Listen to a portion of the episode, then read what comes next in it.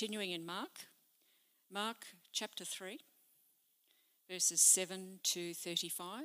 And if you need a Bible, you find them in front of you um, under the seat. That's Mark chapter 3, verses 7 to 35.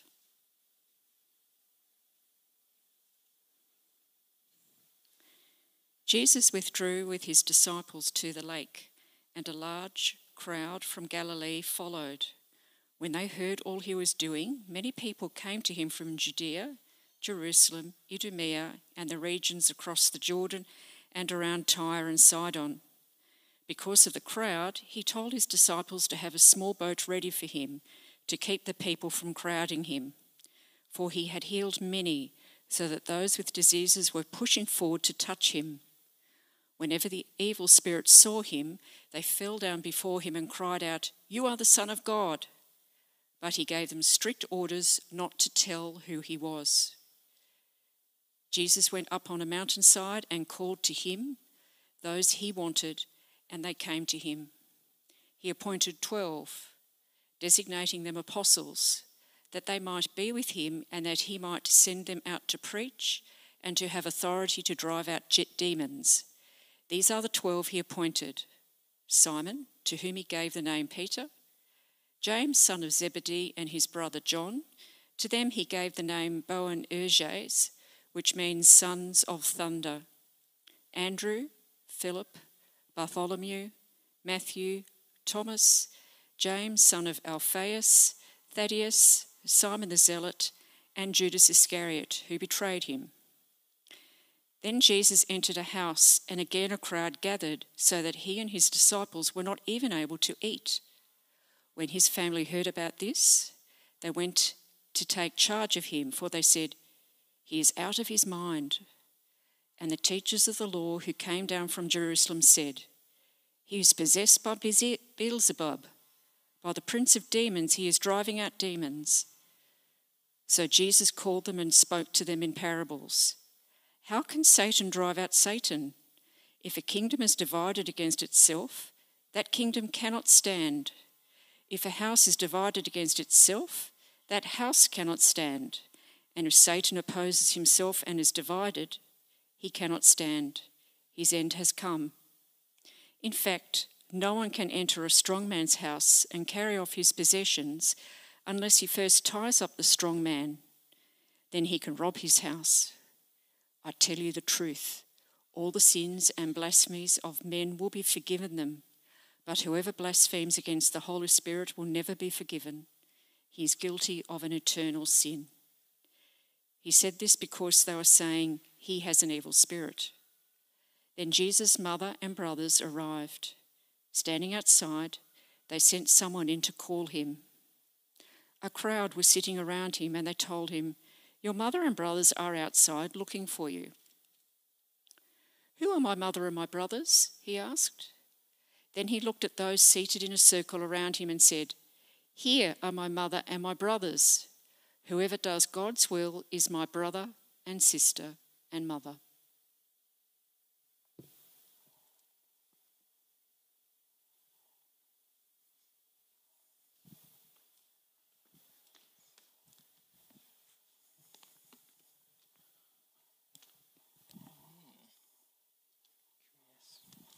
One moment. there we go. That'll help. hey there. Uh, my name is Max Brewer. Um, I am one of the ministers here. I'm the student minister. Uh, it's my honour and privilege uh, to get to open God's word with you tonight. Um, so why don't we just start by praying and committing this time to God. Dear Heavenly Father, Lord, uh, we thank you for your word. Uh, we thank you that it is relevant and applicable to us. And Lord, I pray that you would speak to us now clearly through the power of your Holy Spirit. In Jesus' name, amen. Amen.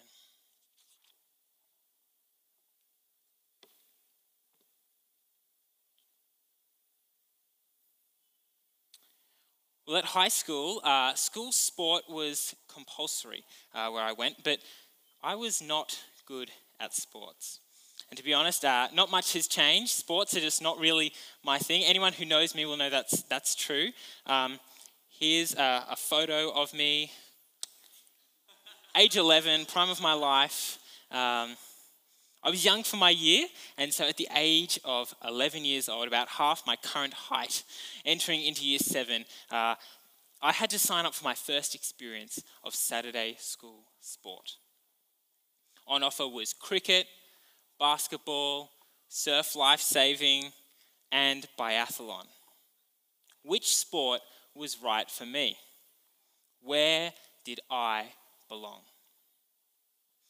Now, I was definitely no athlete, uh, but I could manage a run and a swim in the pool. And I'd heard that biathlon only had one midweek training session instead of the normal two. And so I thought, that sounds pretty good to me. Now, unfortunately, uh, my strategic plan was about to be ruined. One of my friends, uh, he wanted to do surf lifesaving and was determined to have a friend join him in doing that. So as we were standing up sort of to line up to sign up he tricked me and told me that his line was the biathlon line so i went and stood with him little did i know i was signing up for surf life saving now i grew up uh, just up the road in seaforth uh, but some important context here uh, is that at this point in my life age 11 i had literally never been to the beach i had never swum in the surf I had no idea how to manage waves. I was both physically and metaphorically out of my depth. I remember that year, my birthday, this is quite sad actually. My birthday was on a Saturday, which was like, I was dreading this. The weather was rough, the surf was big, and so heading out to surf lifesaving, I can still remember crying in the car, convinced that I was going to die in the surf on my 12th birthday because I just did not belong in that sport. That was not for me. It wasn't that the people weren't nice or that I felt excluded. Surf life saving just wasn't the right place for me. I didn't fit there. It sort of had seemed like how I'd been made by God wasn't for that. like with zero beach experience, completely unable to manage waves, surf life saving was not for me. I did not belong. Now, if you're taking notes, and I do encourage you to do so whenever a sermon is preached, um, but if you're writing notes, write down this heading Where do we belong? As human beings, where is the right place for us? The place where we will flourish and thrive. Where is that? Where's the right place for humans? Where do we belong? In today's passage, this question of where we belong comes into view in a big way. So do have your Bibles open in front of you. Uh, we're looking at Mark chapter 3, beginning at verse 7.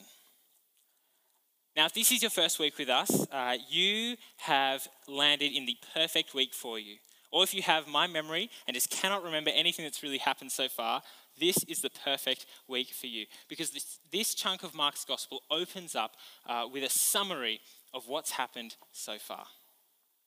Me and my wife Kate, uh, we just finished watching WandaVision on Disney Plus. If you haven't seen it, based on that very small response, I'm suggesting not many people have seen it, but I highly recommend it. It's a great TV show. Uh, but something that I notice is if you're binging a show on Disney Plus or Netflix or whatever that is, uh, WandaVision or something else, and you watch episodes back to back to back to back, it skips over the previously on sort of Disney Plus recap. I don't know if you've noticed that. But if it's been a while, it shows you the recap. And so up until this point, it's sort of like we've been binging Mark's gospel together. No recaps. But here in chapter 3, Mark decides it's been a while, and so here is the recap. Take a look with me as Mark sets the scene. We see large crowds following Jesus. Jesus has been gaining popularity, and in verse 8, people are coming from lots of different places, a bunch of which all start with the letter J Judea, Jerusalem, and across the Jordan. If Jesus was in Manly, it's sort of like people walking on foot from Canberra just to hear him speak. Next, Jesus has been healing the sick. And then to finish up Mark's recap, we see that Jesus has authority over the devil. In verse 11, it says, Whenever the impure spirits saw him, they fell down before him. As our WandaVision style recap ends, we arrive at the first scene in tonight's episode. And so, we, as we look at where we belong, notice with me that Jesus is making a new people. Have a look from verse 13. Jesus went up on a mountainside and called to him those he wanted, and they came. He appointed 12 that they might be with him and that he might send them out to preach and to have authority to drive out demons. Now, I'm studying currently uh, at a Bible college in the city, and I've only been there for a little bit over a year. Uh, but if I've learnt even just one thing, it's that when numbers are mentioned, they're normally there for a reason. You see, it's not insignificant that it's 12 disciples that Jesus calls. You see, right at the start of the Bible in Genesis 49, God creates and formalizes the nation of Israel, the first people of God. And he does it through 12 sons of Jacob. There's that number 12. The 12 sons of Jacob, they go on to form the 12 tribes of Israel, and through them, God creates a new people, the original Israel. Well, just like God called and appointed those 12 sons to be the beginning of Israel, so in tonight's passage, Jesus calls and appoints a new 12 to be the beginning of a new Israel, a new people of God. Jesus is making a new people. Now, as Jesus sets, uh, sets about making this new people, there's a few things for us to notice about the nature of this new group of people. First, take a look at what they are called to. In verse 14, he appointed 12 that they might be with him. You see, first and foremost, the call to this new people is to be with Jesus. It's a call to closeness. Jump back to the original Israel, to those 12 tribes. And there's this story a little later in the Bible in Exodus 24 where Jesus decides he's going to meet with these people, these new people that he's made. God's going to meet them on a mountain, but for the 12 tribes of Israel, God says to them, You are to worship at a distance. Moses alone is to approach the Lord, the others must not come near and the people may not come up with him. Exodus 24 1 and 2. You see, there's distance. But as Jesus calls and appoints his 12, Jesus redefines what it means to be in the people of God. While the original Israel stand at a distance, this new people that Jesus is making, they are called to closeness from verse 13, it says, Jesus called to him those he wanted, and they came to him. He appointed 12 that they might be with him. You see, Jesus is not calling us to religious ritual or selfless spirituality. Jesus is calling us to closeness. Jesus is calling us to be part of his new people.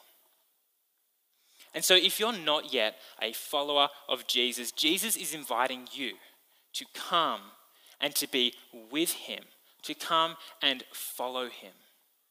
Because in relationship with Jesus is where we belong. Being part of this new people that Jesus is making, that's where we're meant to be. Jesus is calling us to closeness. But take a look and notice a second thing that the call to closeness is inseparable from a call to go. In verse 14, we read that he appointed 12 that they might be with him and that he might send them out. You see, the call to closeness is also a call to go, to be sent out. To do what? Well, it's right there in the text. They're sent out to preach and to have authority. Or to put it simply, Jesus is saying if that we if we are going to be part of this new people, his new people, then we need to tell people about Jesus. Jesus wants us to share our faith. I wonder if you noticed this during our Disney Plus WandaVision recap at the start. In verse 11, we saw impure spirits, these possessed people, falling down and crying out, You are the Son of God. When I was reading it, uh, that this week, it almost uh, seems like these evil spirits are helping Jesus get the word out. It almost seems like these evil spirits are spreading the good news. But in verse 12, we read that Jesus gave the evil spirits strict orders not to tell others about him. Why doesn't Jesus want people to know who he is? Well, can I suggest to you tonight that yes, Jesus wants people to know who he is. And yes, Jesus wants the word to get out, but not from the lips of demons, because that's our job. That's our job. That's part of what it means to be in the people of God. Just like the first 12 of Jesus' new people, Jesus is calling us to go and to tell people about him. Jesus is calling you to share your faith. Before starting college, uh, when it comes to sharing our faith, one of uh, my good friends at work was the best at this. Uh, his name uh, is Corn. There he is, uh, short for Cornelius, uh, not corn on a cob. Um, there's that photo of us on my wedding day. And after uni, we both found ourselves at CommBank in the graduate program, both Christians, both keen on sharing our faith, and both in the same team. Now, day after day, Corn would just tell me about different conversations, different faith conversations that he was having with our colleagues. And just time after time, it was so great as he would just encourage me and keep reminding me that being part of Jesus' people meant being someone who shares my faith. Well, as Jesus calls the 12, we've seen that Jesus is making a new people. But who is Jesus? Or to put it another way, if we're meant to belong with Jesus, who does Jesus belong to? In our passage, we see two accusations. Take a look with me from verse 21 in your Bibles. It says, When Jesus' family heard about this, they went to take charge of him, saying that he is out of his mind. And the teachers of the law who came down from Jerusalem, they said, He is possessed by Beelzebul, by the prince of demons, he's driving out demons. Jesus' family, they accuse him of being a lunatic. He's out of his mind, they say. And the teachers of the law, they accuse Jesus of being a liar. While Jesus claimed to be sent by God, the teachers of the law accuse him of being sent by the devil. They're saying, You're not meant to be with Jesus because Jesus is with the devil. So he replies with a parable, a story. How can Satan drive out Satan? He asks. If a kingdom is divided against itself, that kingdom cannot stand. If a house is divided against itself, that house cannot stand. In fact, no one can enter a strong man's house without first tying him up. Only then can he plunder the strong man's house. You see, Jesus is neither of nor from the devil, Jesus is opposed to the devil in the parable, Satan is the strong man and Jesus is the one who's plundering his house. Jesus is in the house, he's tied up Satan, and now he's plundering his house. You see, Jesus has overcome the devil.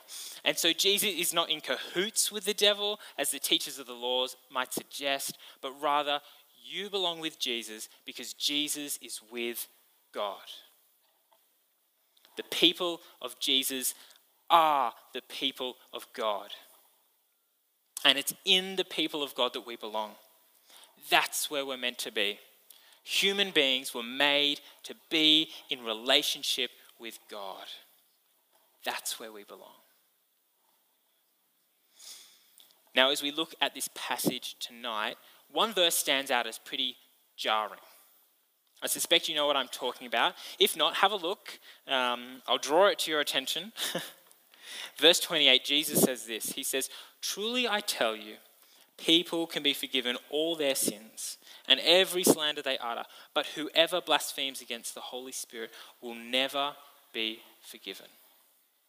They are guilty of an eternal sin, the unforgivable sin. I don't know about you, I sort of thought that all my sins could be forgiven. so, what does it even mean to blaspheme against the Holy Spirit? Look, in many ways, it would be easier and simpler to just pretend that Jesus didn't say this, to just preach this sermon and not even talk about it. But when we come to difficult parts in the Bible, like this verse, we don't get to decide which parts are in and which parts are out. We're not God. God is God. And the Bible is His word, not ours. So, what should we make of the unforgivable sin?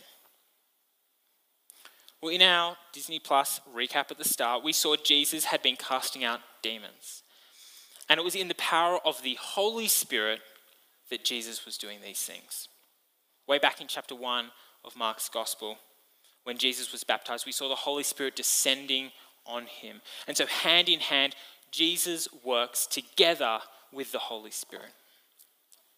So, when the teachers of the law are accusing Jesus of being with Satan, what they're doing is they're attributing his work to the devil.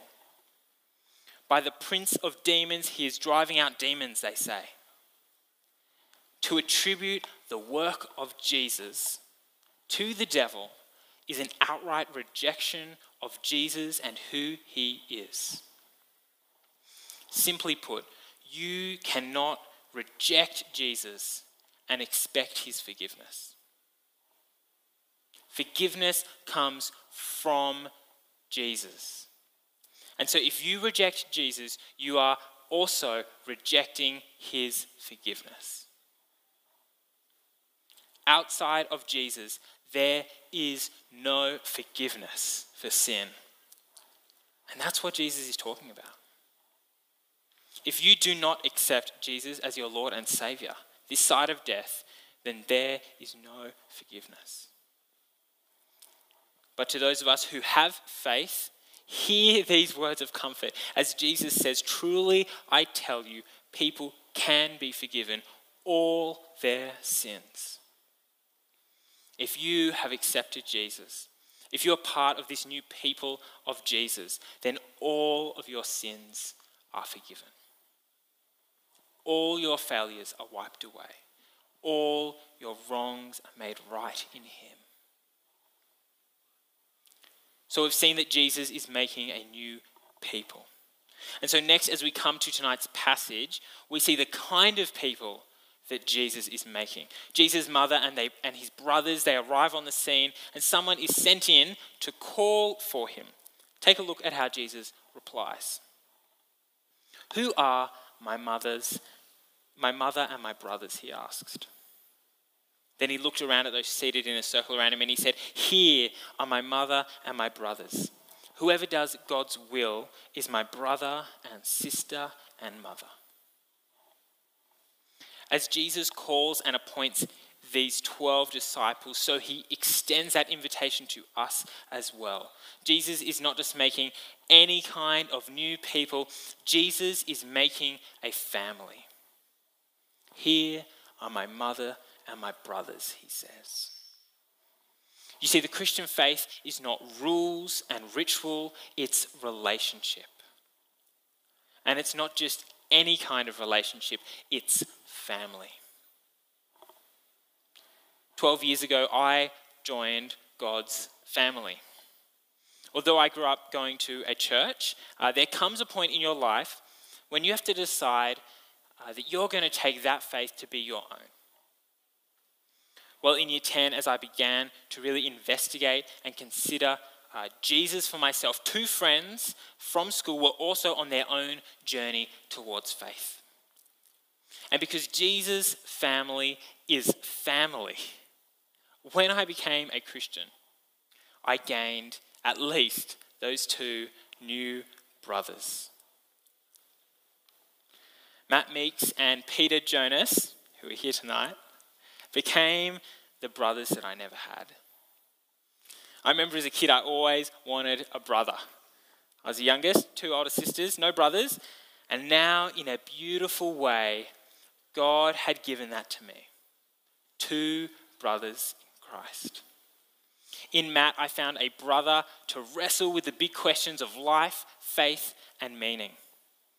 And in his parents, Wally and Julie, another set of parents for me too. Adults I could rely on to support and encourage me in everything that I do. And as me and Matt both got married and have had kids, that family, the family of God, has grown even more. And it's been such a joy to now get to raise our daughters together.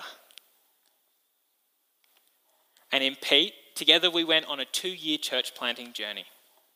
Helping in a team to start a new church, I found a brother who's always willing to help me out and go along with my crazy ideas. Pete has also helped assemble like 90% of my furniture in my apartment. You see, the people of God are family, and that family is bigger than blood. Verse 34 He looked around at those seated around him, and might I suggest that he looks around here at those seated around him tonight, and he says, Here are my mother and brothers. The Christian faith is not rules and ritual, it's relationship. Well, if the Christian faith is family, how do we enter into that family? Take a look at verse 35. Jesus says, Whoever does God's will is my brother and sister and mother. The person that does God's will is Jesus' brother and sister and mother. Status, blood relation, attendance at church, even theological study credentials or church leadership positions None of these things bring us into the family of God.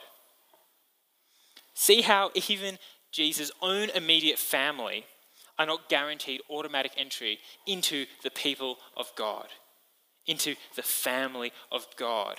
I'm not saying they weren't part of God's family, but their blood relation did not secure that position for them. Rather, Jesus says it's to those who do God's will that make up his family. So, what is God's will? How do we do God's will and enter into his family?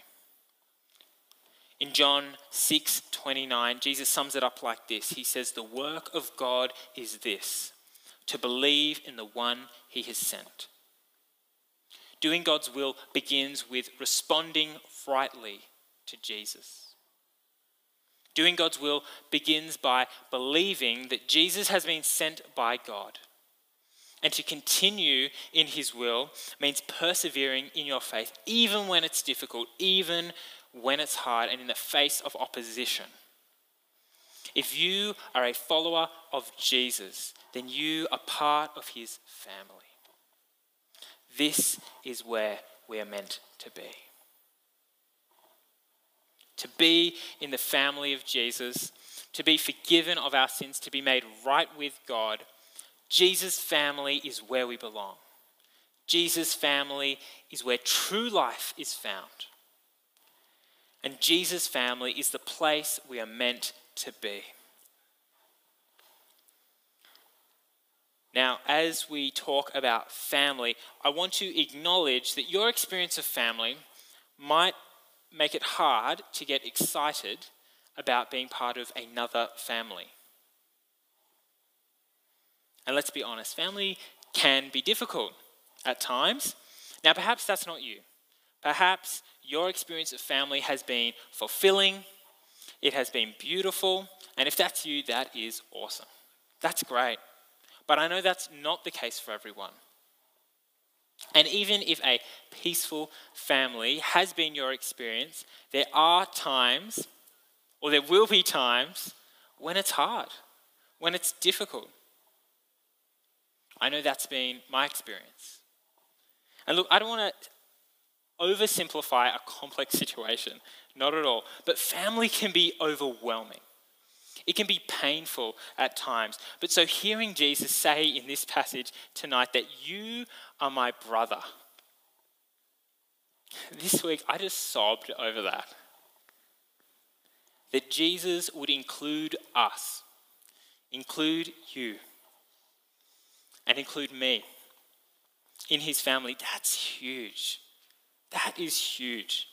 The invitation from Jesus is not just an invitation to follow, but it's an invitation into a loving, caring family, God's family. And so, if your experience of family love has been imperfect, let me tell you that God's love for his family is perfect. If you have ever felt on the outer, if you have ever felt excluded, let me tell you there is always room for you in the family of God. This family invitation is open to everyone. Verse 35, Jesus says, Whoever, whoever does God's will is my brother and sister and mother. There's always room in the heart of God for another brother or another sister. Four months ago, uh, me and Kate welcomed our daughter into the world. Lucy was born last November, and let me tell you, my love for her is incomparable. I had not experienced anything like that before. So, driving in the car a few weeks ago, uh, Kate turned to me and she said, Max, I'm not sure I could, I'm not sure how I could ever love another child as much as I love Lucy.